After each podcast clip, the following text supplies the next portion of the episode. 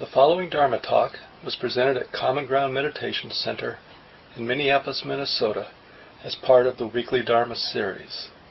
The speaker is Mark Nunberg, guiding teacher at Common Ground.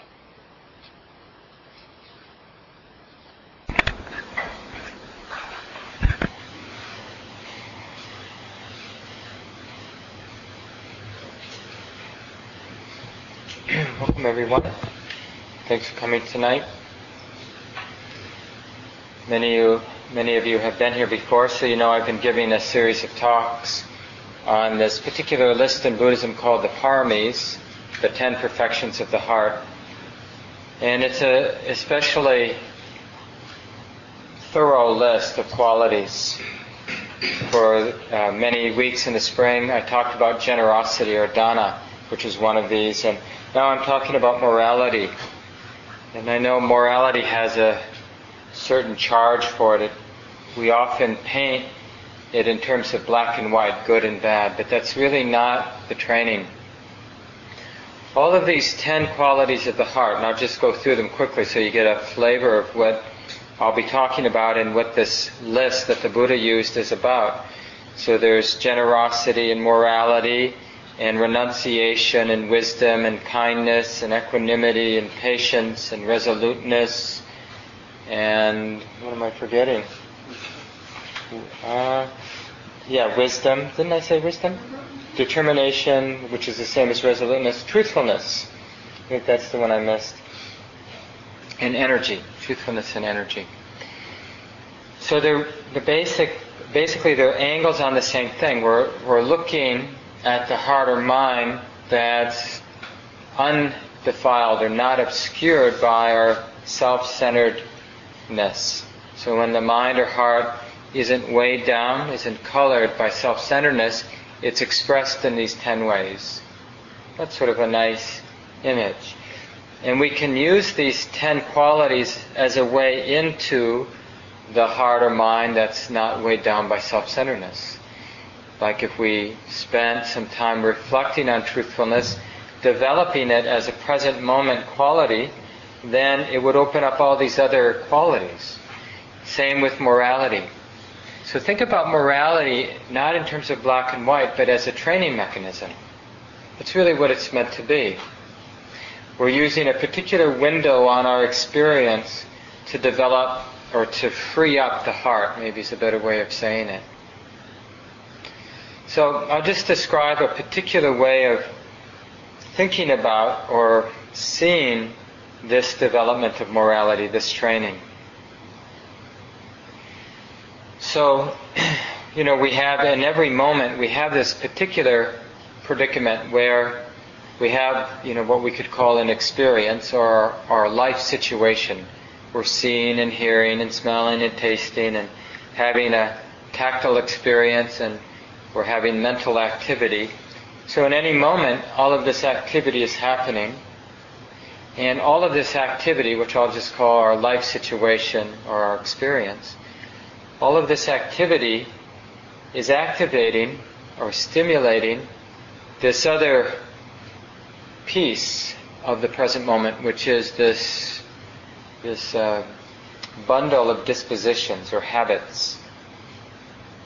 So when I see all of you, or I'm here and sensing what's going on and all of the mental activity that's going on, all of this activity, all of this experience triggers or activates different dispositions or habits, tendencies of this mind or this heart.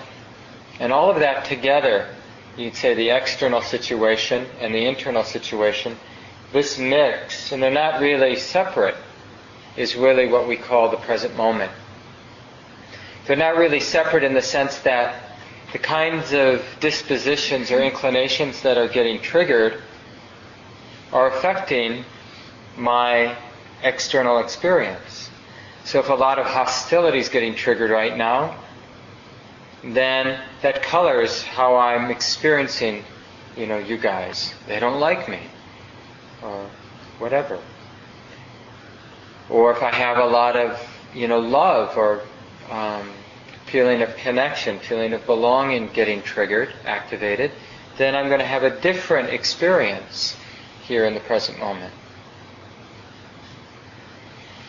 So we have this mixing of the external and the internal. And what arises in that mixing are all kinds of intentions, impulses to do things, to not do things. And this is really where morality is born. Like, how do we relate if we're not awake, if we're not mindful at all to this present moment, which means we're actually seeing the present moment in this way? We're noticing that uh, aspects of our habit energy are getting activated because of what's being known and seen and thought. And we're also noticing what's being seen, thought, and heard. If we're unaware, then whatever intention gets triggered, whatever the most predominant intention or impulse that gets triggered, we're just going to act it out, in a sense, blindly. We just do what we're, in a sense, what the mind is telling us to do, what the intention is telling us to do. You know, these people are really interested in this talk. They seem sincere. I should give a good talk. I should try to really share something of value. Or, these people don't seem to care at all what I'm saying. You know, maybe I'll cut it short and go home.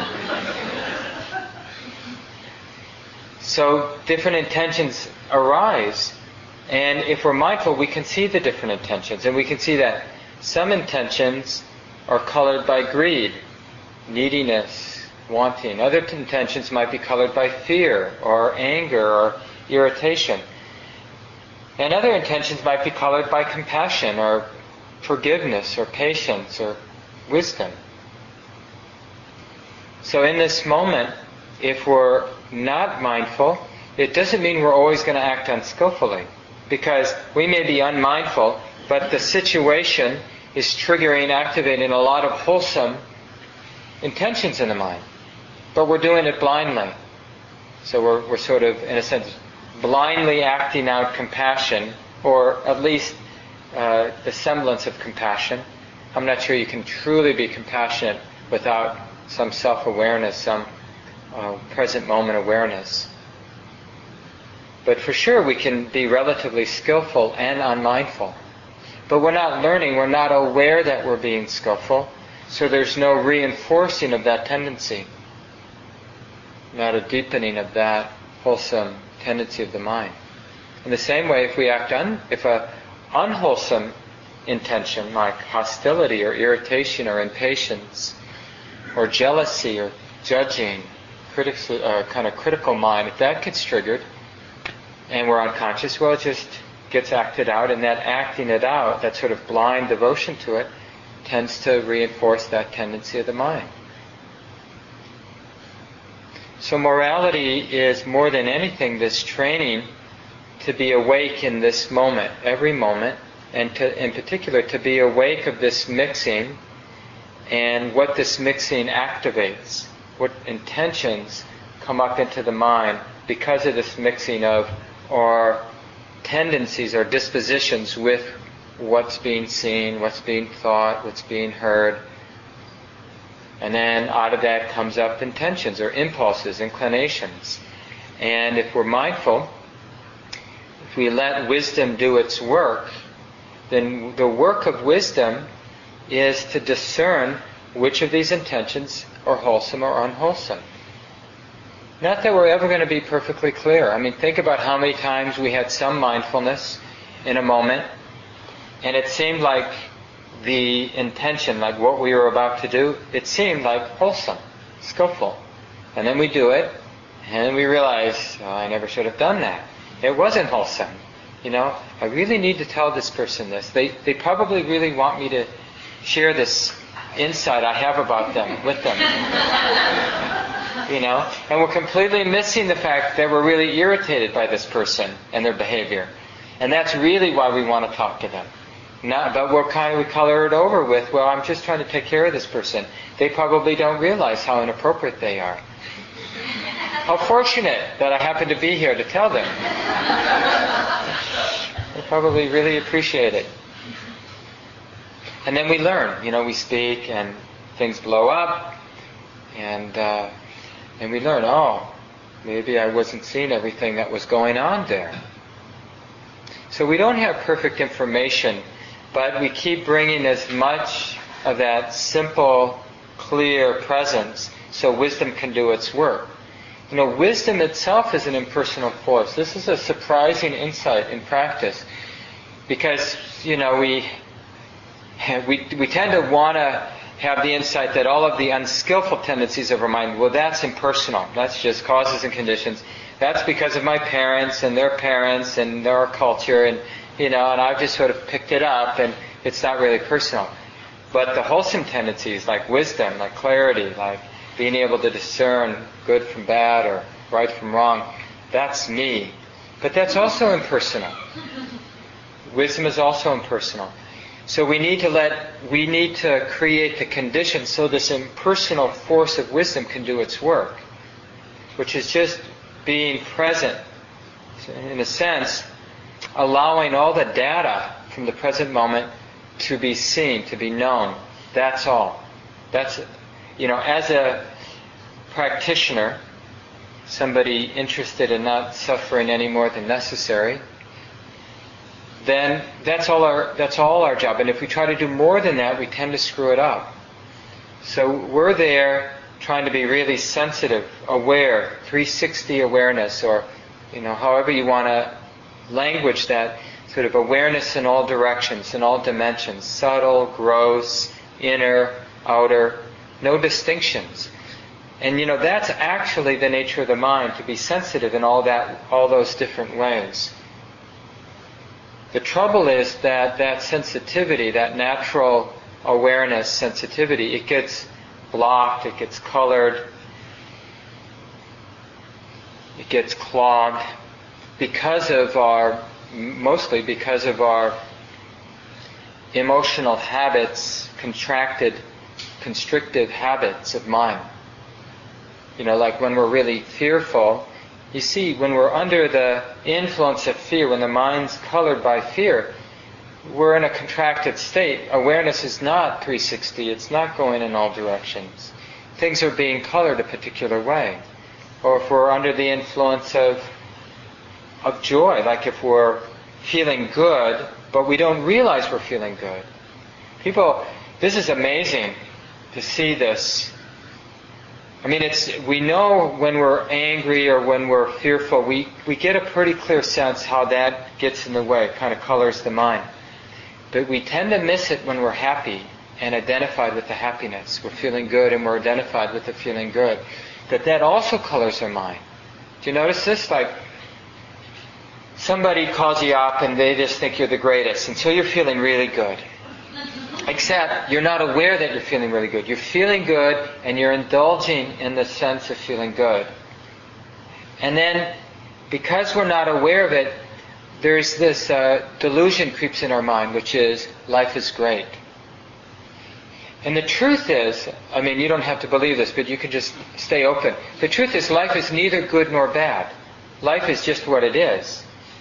We project, you know, that life is hell or that life is heaven we project it on our experience. Generally, we go back and forth between the two. But both are equally diluted and they have equally negative consequences. We create a lot of suffering because we think life is good. For example, when we think life is good, then everything seems rosy, but we don't realize that underneath, maybe in a subconscious way, we are working really hard at not seeing all the things that are, what's the word, contra-indicative, You know, things that would prove to us that life is not necessarily good. We, and then when that really comes in and we can't avoid it, we feel insulted by it. We feel threatened by it. We want to, you know, that's not, that's not the life I signed up for.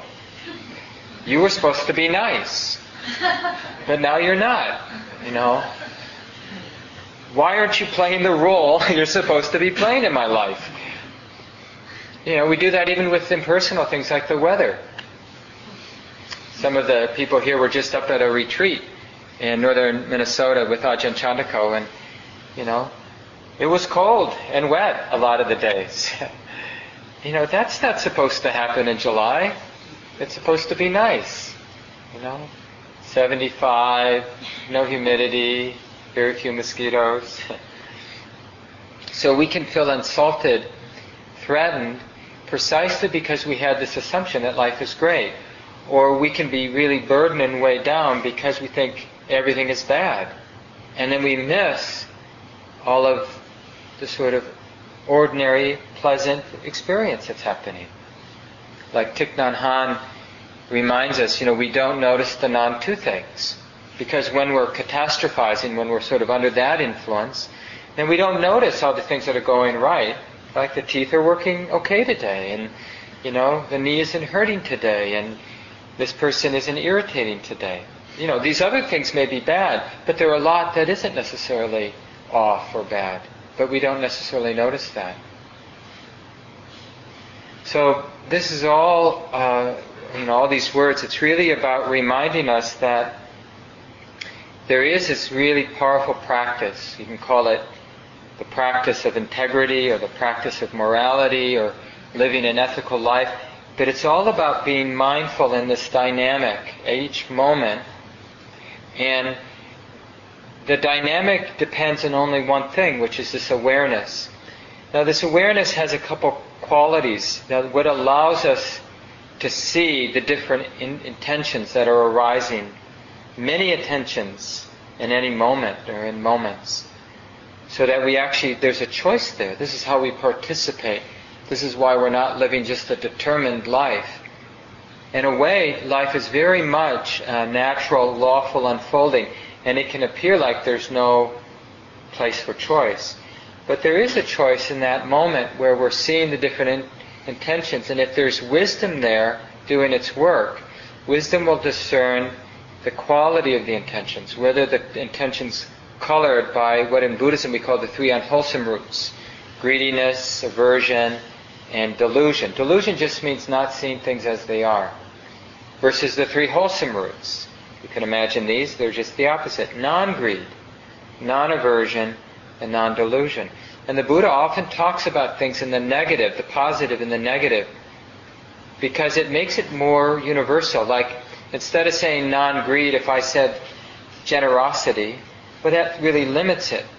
But the, the mind without greed is much more than just generosity, although it includes being generous.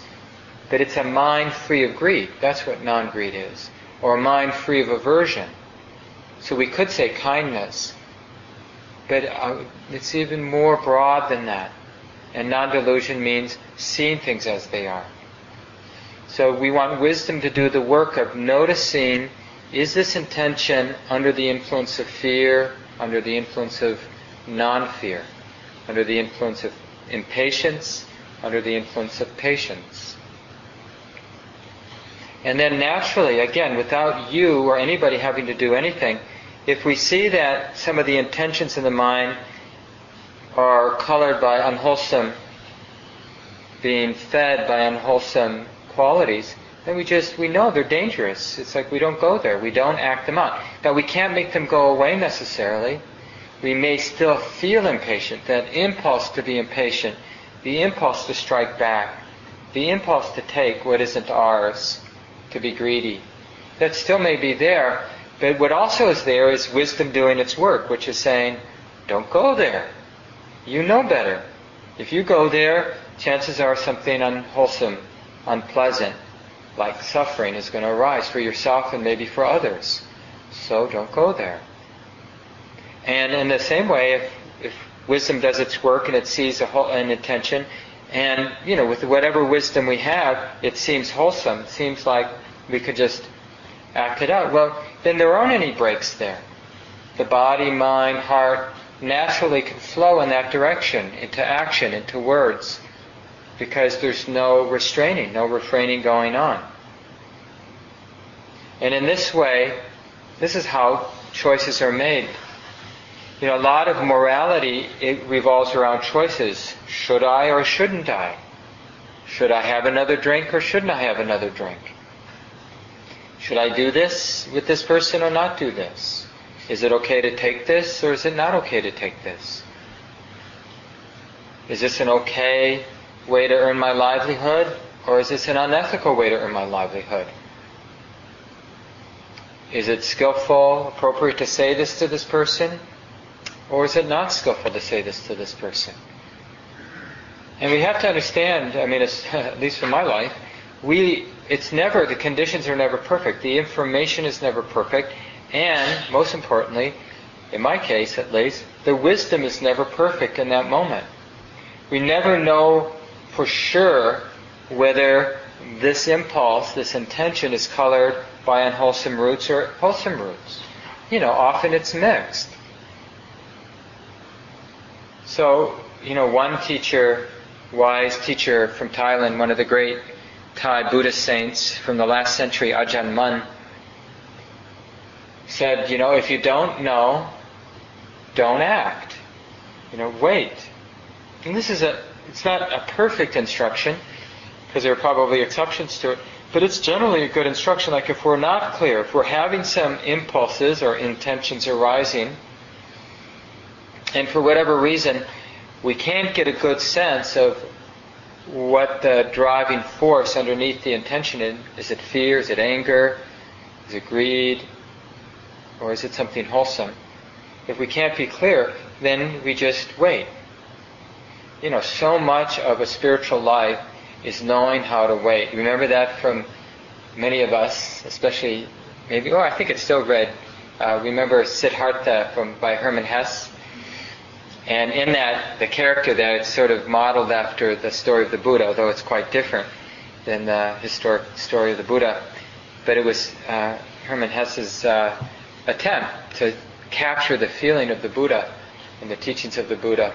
And uh, this character, one of the characters in the book, who became a practitioner, said that he, one of the things he could do, I forget, there were three things he could do well. Maybe fast, and one was wait. Anybody remember what else it was he could do? I think there were three things that he sort of prided himself that he had developed the capacity to do. And this is an important capacity to be able to just wait for clarity. And you know, we can think of that as being weak or passive, but you know, that's a very bold thing to do. To just hang in there not knowing, knowing that we don't know. That's a, sometimes that's profoundly wise to know that we don't know what's right, what's wrong, the best way to handle the situation. And we can own that with whomever is also involved in that situation. I don't know, but I know that I don't know. I know that I don't want to choose right now. So I'm asking, you know, myself to be patient. I'm asking everybody else involved in the situation to be patient. Now, of course, at some point, we can get dependent on that knowing that we don't know, and we can become a little lax, like, well, that's an out, so I guess I don't actually have to keep reflecting, is this wholesome, is this unwholesome? And that actually can be a kind of violence too, for ourselves or for others, to keep from acting when we have enough information to act. Not to be afraid to make mistakes. So this is a, a deep part of the practice where we understand that in this moment, sometimes we have to act. And all we have, we don't necessarily have perfect clarity, but we can have in that moment the intention to want to do what's right, even though we don't know what's right. So that, you see how we're inserting a very wholesome intention. I really want to do what's right. I don't know what's right. I don't know if it's better to say something or to not say something to do this or to not do this. I don't know. But I but it seems that not doing is more harmful than just doing. So grounded in this intention to want to do what's right, I'm going to do something. And I will accept the consequences of this action, wholesome or unwholesome, I don't know yet. And then this way, we understand that so much of the wisdom we gain in our lives comes from making mistakes, acting. And as long as we have this intention not to harm ourselves or others, and to really act on that intention, then when we end up harming ourselves or others, it's just like there's a beautiful feedback mechanism. Oh, I must have been blind. How was I blind? So the Buddha taught you reflect before you do, you speak, or before you think, speak, or act. He was very thorough. You reflect during, while you're thinking, speaking, or acting, and you reflect after. And what do you reflect on? You reflect on, will this cause harm for myself or others? Which is really the center, the real heart of morality. Is what I'm thinking, saying, or doing causing harm for myself or others? Or will it, if I do it, cause harm for myself or others?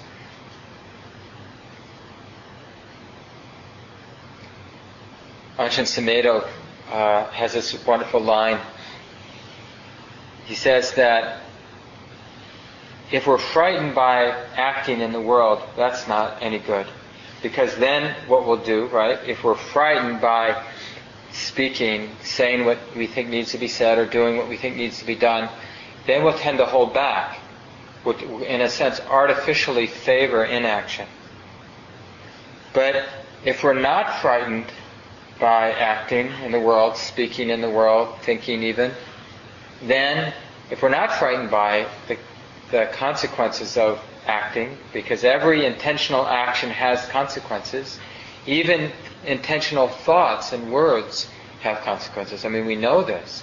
If I keep, even if I never say anything out loud, if I keep intentionally stewing over something for hours and hours, it has real implications. First of all, people pick it up energetically.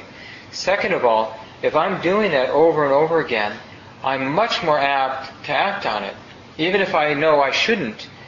In a way, we can't help ourselves if we've been stewing on it.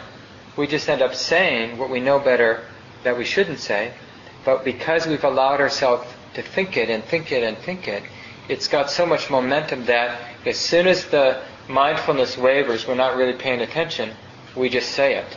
And then, of course, it's too late. It's like, it's out of the box, and the person says something to us, and we react to that, and before we know it, it's a big mess. So Ajahn Sumedho, this Western Buddhist monk, he says we need both. We need to be concerned, full of care about what we say because we understand their consequences. And at the same time, we need to be, um, in a sense, concerned about not acting, you know, about being passive. We need to be in this nimble, pivotal, pivotal place, which we call the present moment sort of awake to the different intentions that are arising. This is really the place of, uh, of morality.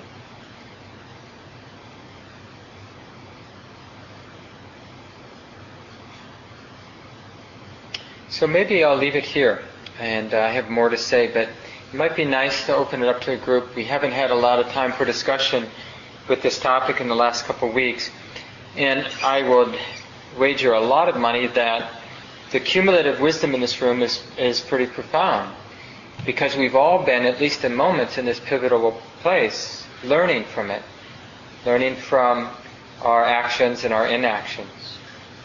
Yeah, Julian. Does the present moment, it's a technical question, allow us to reflect on the past consequences of actions, on the present consequences of actions, and the future consequences of actions? Yeah, it's a it's a I good. mean, it's been explained to me technically that the moment actually consists of those three things. That a moment consi- consists of reflection, immediacy, and the knowledge of the future, of the ability to look Mhm. in a moment. Yeah, And it's hard to conceptualize it that way you think of moments like that. And those are three different. Yeah. Three different aspects of one thing, which you could we call in Buddhism we call it Dhamma, the way it is. That it's like uh, you know, like a physicist.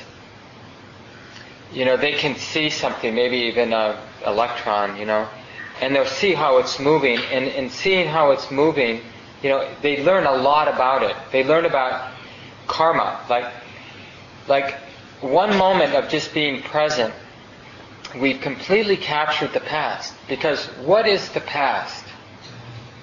What is the past? I mean, is it, it isn't anywhere, right? But we know that it has an influence. Well, this moment is the perfect manifestation of everything that's come before. So knowing this moment is knowing the past. Knowing this moment is knowing the now, of course. And knowing this moment, you know, as we understand cause and effect, seeing how things are moving now, we already know where sort of the momentum, how things are moving into the future. Just like if we see that there's fear in the mind, we know from experience how that, the consequence of that, we've tasted the consequence of that because we've seen fear in the past and how it's colored the future, how it led into the next moment. We've seen striving in the past and we've seen how striving has colored or affected the next moment. So whatever we see in this moment, we have a sense, if we've been paying attention, how, what it's, where it's going.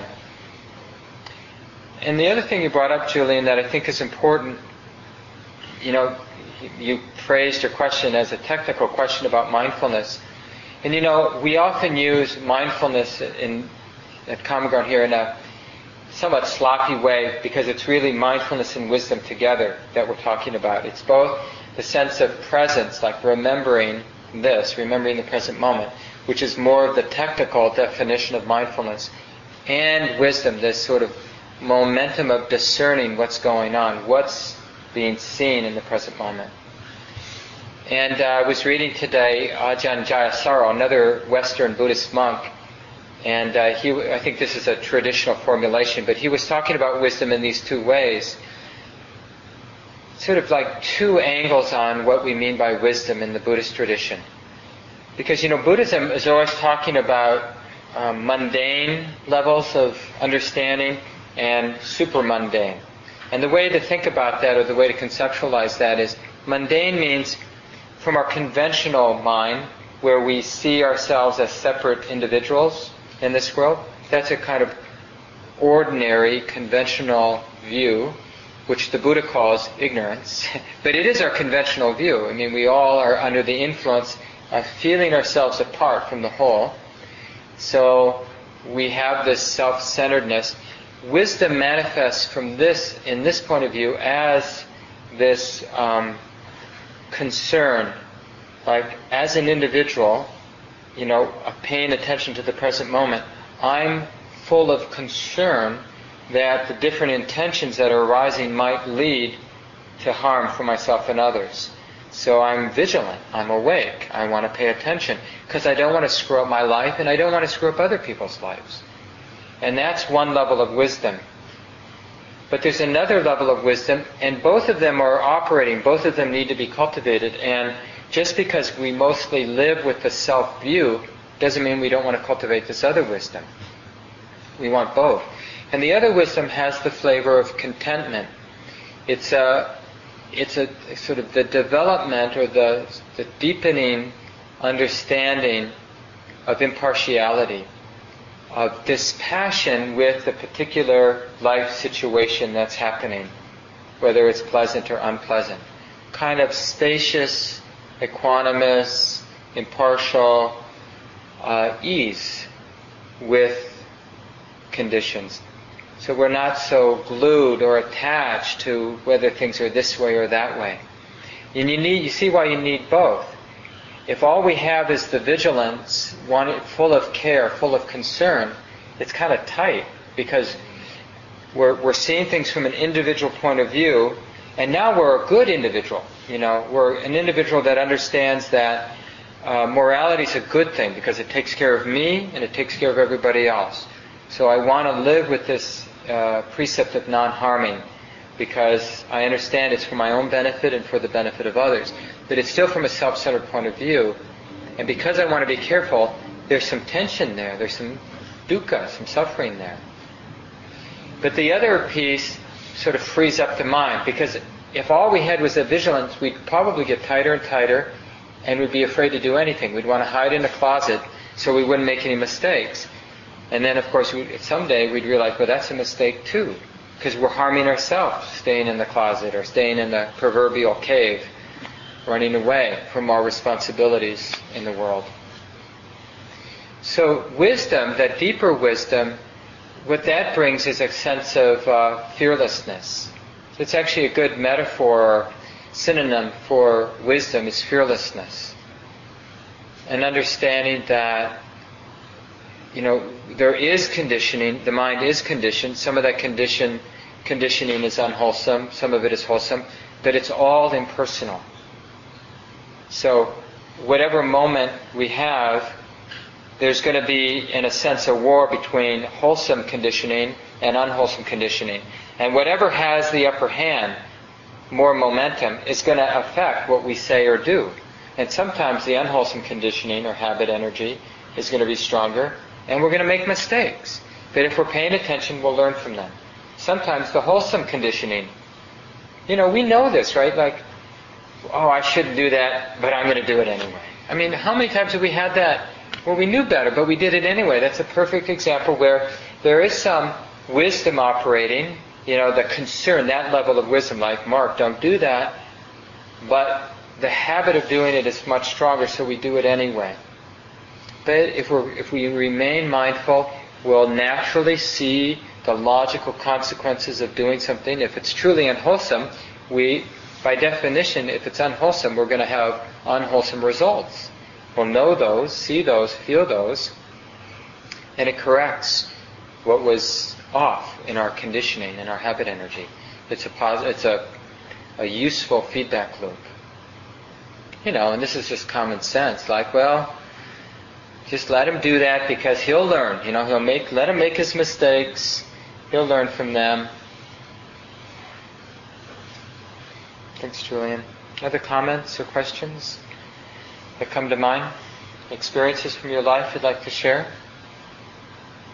Yes.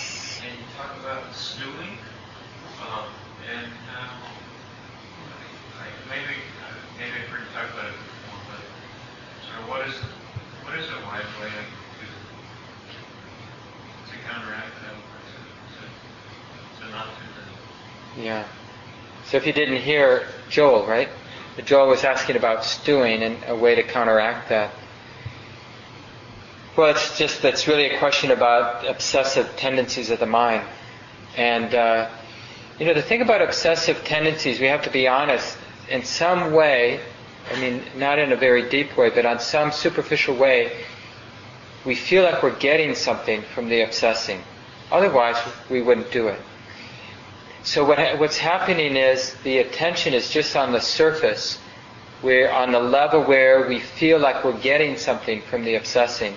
And we're missing the complete picture. We're missing how destructive the obsessing is. So this makes it really simple. It's not easy, but it's simple. We just need to complete the picture. We need mindfulness to become sensitive to the whole picture when the mind is stewing or obsessing. And that corrects it. As soon as we see the harm that's arising, that's happening in the obsessing, we don't do it. Like if we really saw how we're tying, energetically tying the heart into knots as we just revisit that resentment or whatever, we wouldn't do it. You know, we, we really wouldn't. This is the great thing about being on retreats. When the mind calms down, and becomes very sensitive and more calm, well, the, the sensitivity is like a, a kind of vibrancy. And when the mind is calm, it's in balance.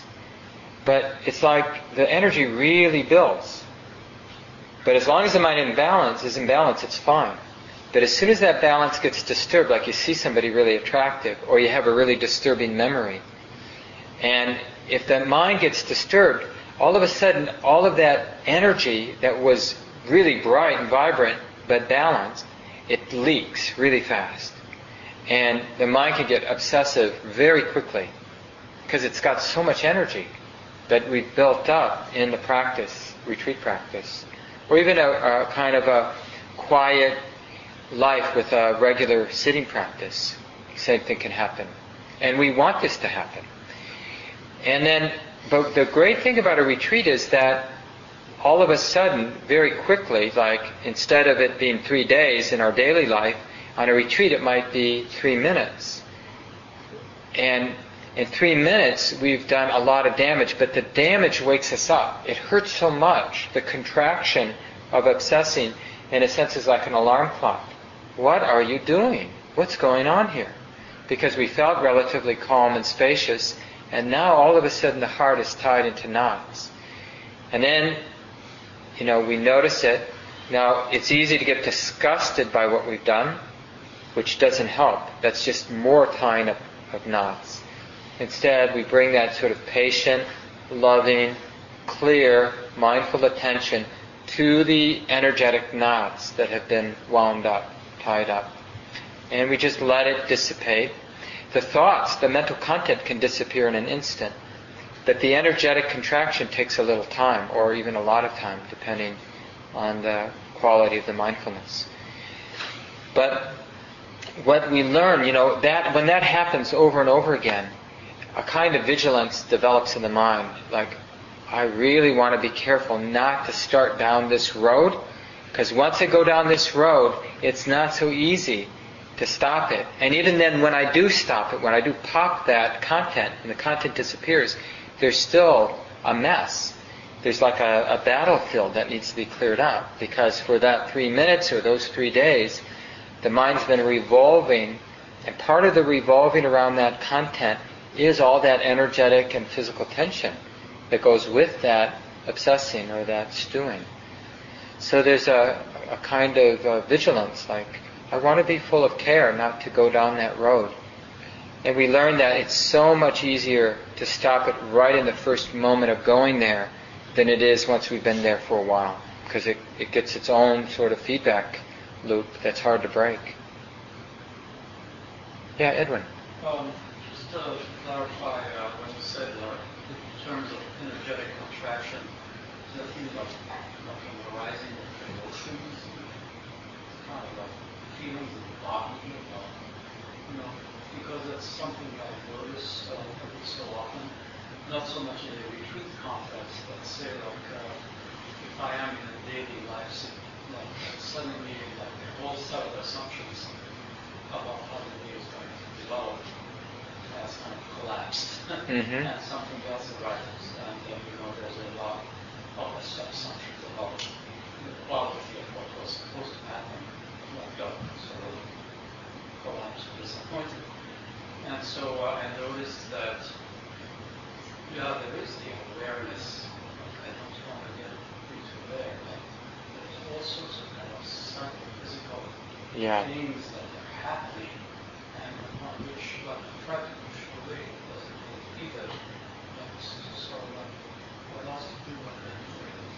What was that last thing you said? Yeah.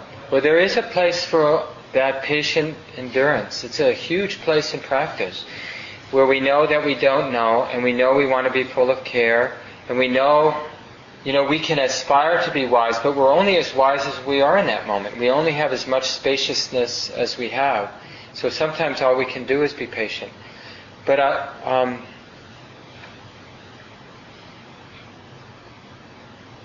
I, I just lost what you said. Could you? Sorry about that. Can you remind me? Uh, so, so like, so that's like the emotional component. Oh yeah, now I remember. Yeah. So here's here's a way to think about it. Because of the past, because of the way the mind and body has worked together in the past, it's like uh, those ways the mind and the body has worked together in the past, the sort of physical vibration and the mental movement, mental activity, it's like ruts or grooves. It's just easier for it to move now like it's moved in the past than it would be for it to move in a new way. And so, in a way, these habit energies, they exist as like uh, tendencies that are very easy, the stronger tendencies that we have are very easy to vibrate. They're very easy to get triggered or activated. And it's almost like they're ways of seeing. So it's almost like I'm looking at the world, sensing the world in a way that will stimulate, activate those tendencies. So we almost want them to be reactivated. It's like I worked a lot in the school system uh, in the 80s and 90s. Uh, part of the time as a behavior specialist, working with kids with behavior problems, and you know, in the in the field, there's this idea of uh, seeing hostile intentions, where kids that have been brought up in difficult situations, they learn to expect hostility. They're actually looking for it, and so you might just approach a child that they're seeing a hostile intention. They think this guy's going to hit me, or this guy's going to do something to me, so I'm going to hit them first, or I'm going to run before they get a chance to hit me, because they're seeing this way. And we all have these these tendencies, and so this place, this energetic place, is this uh, boundary between the mind and the body. So we think of the body, you know, in terms of weight and hardness, but there's also the more subtle aspect of the body and this is the realm of emotion that is both mental and physical. And it's just the subtle, energetic, vibratory, but there's still sensations. There's physical sensations. They're just subtle. And they change more quickly. They're a better barometer for the mind states that are moving through the mind, the mental activity that's moving through the mind. Because the mental activity tends to strum certain strings. Sometimes our mental activity strums the strings of compassion and kindness. Sometimes it strums the strings of hostility and anger. And uh, this helps us understand what's going on by learning to pay attention to the subtle sensations that have been activated. Yeah, other thoughts come to mind? Yeah, Alexis.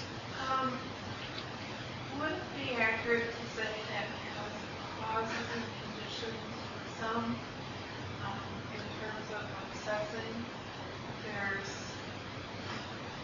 rut of believing that it's more okay to hurt oneself than to hurt other people, and, and that makes it difficult to see um, the repercussions for yourself.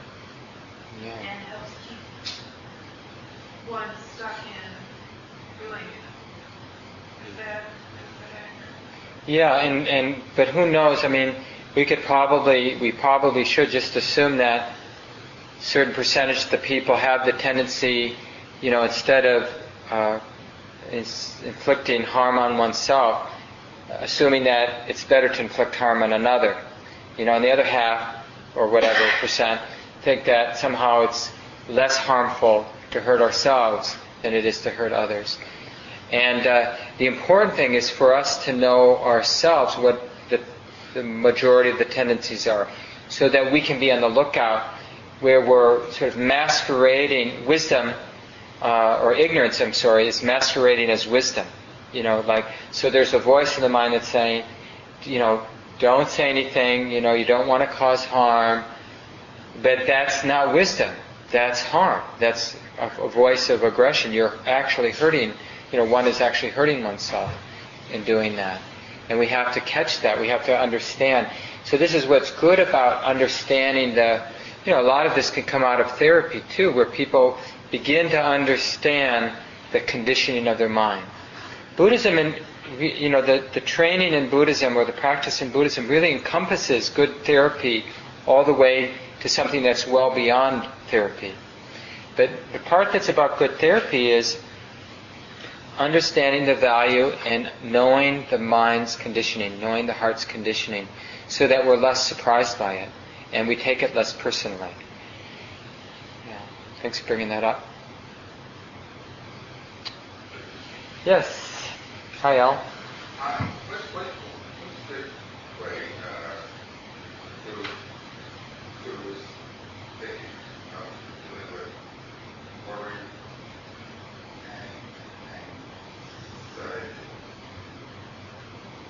Anxiety?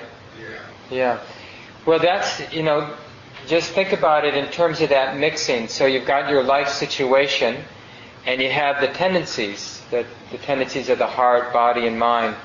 And at any moment, you know, they're mixing. And the key is out of that mix, out of that happening, to begin to let wisdom do its work, to discern the intentions, the impulses that are arising out of the present moment. So in that mix, there will be intentions in the mind, and some of those intentions will be promoting or supporting worrying or obsessing or uh, the feeling of anxiety, and then the action that comes out of feeling anxious. You know, like to close down or to, you know, whatever might be the uh, impulse coming out of the, the, the feeling of anxiety. And the, the, idea then is just to, to let wisdom do its work. So it's recognizing that the intentions that come out of anxiety aren't helping anybody. So we're learning not to listen to the voice, to the intentions of anxiety. To not let them color what you think, say, and do in the moment. So let your thinking, what you say, and what you do arise out of something else, but not out of anxiety. For example, they could arise out of compassion. Being compassionate for the pain of the anxiety, for the weight of anxiety. Let your actions, your thoughts, your words come out of caring for the anxiety. Or from a wisdom, understanding that anxiety is just anxiety. That fearlessness I talked about earlier, where we understand there is anxiety, but it's just anxiety. It's not personal. So let your thoughts, the actions, the words come out of that recognition, that, that wisdom recognition that Anxiety is just anxiety. Worry is just worry.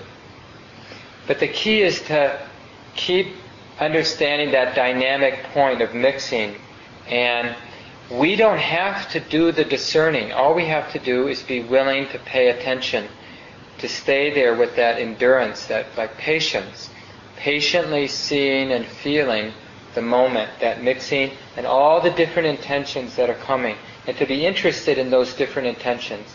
Or is it wholesome? Is it unwholesome? To be reflecting. Maybe time for one more thought or question. Anybody else has anything to share with the group?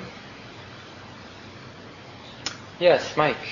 Uh, I read some stuff about spiritual healing, where people who have had traumatic experiences in their past, later on in their life manifest as chronic physical pain, for example, or such, and then upon going to the healer, after going to many Western medical tests and drugs that did nothing, and going to the secondary healer, often have been drawn back into their past to a point in time when something happened that caused such a traumatic experience emotionally, mentally, or even physically, that that energy was stored in that particular area of the body.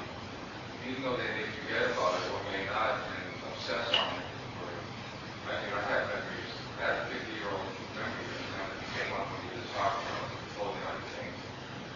And, but maybe you could share some light on, on that, you know, holding on to things, and how it actually manifests in, in physical dysfunction. Mm-hmm. Well, it kind of goes back. It's a long. Uh, there's a lot to say here. You know, it's really worthy of a lot of time. But going back to what Julian said, you know, the the healer doesn't really help the person go back to the past because the past doesn't exist anymore. The healer is helping the person go into the present moment where the effect of the past is alive, right here. This moment is the past. This moment is born out of the past. And it's in getting to know this moment that we unlock this moment, which is really what we're doing. I know you don't, I mean, we use language and it's okay to use the language about going back into the past. But as practitioners in this tradition, we really want to understand, we want to be careful about that. We don't, because so much of our problem is we actually think there is a past and we think there's a future. But what we have is now. This is what we have. And so we go into the now with awareness. And maybe the way the healer works helps the person come into the now in a more profound kind of way. And in really coming into the present moment, see, see, this person can see how right now they're holding this pain. They're not just holding the pain, they're recreating it and then holding it, and recreating it and then holding it, and recreating it and then holding it. Because there isn't a past, anything that's coming, so to speak, out of the past is something that the person, that each of us, are recreating moment after moment after moment. So we see, we're actually looking at an activity. It's not even like a storehouse, like some energy is being stored in some little nook and cranny. It's, there's an activity of recreating that pain and reacting to it, and recreating it and reacting to it, and recreating it and reacting to it. We call this in Buddhism samsara. It's sort of a, a small example of the cycles of suffering. I'll leave it here, but you know, obviously there's a lot more there that we can talk about in the weeks ahead. So let's just take a few moments, let go of the words. Be okay about not trying, not striving to hold on.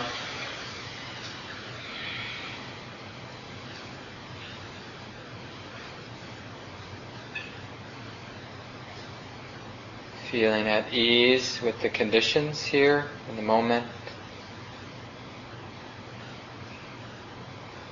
And we can reflect on our deepest aspiration to live in a way that supports the healing, the happiness, the release from suffering for all beings, including ourselves, of course.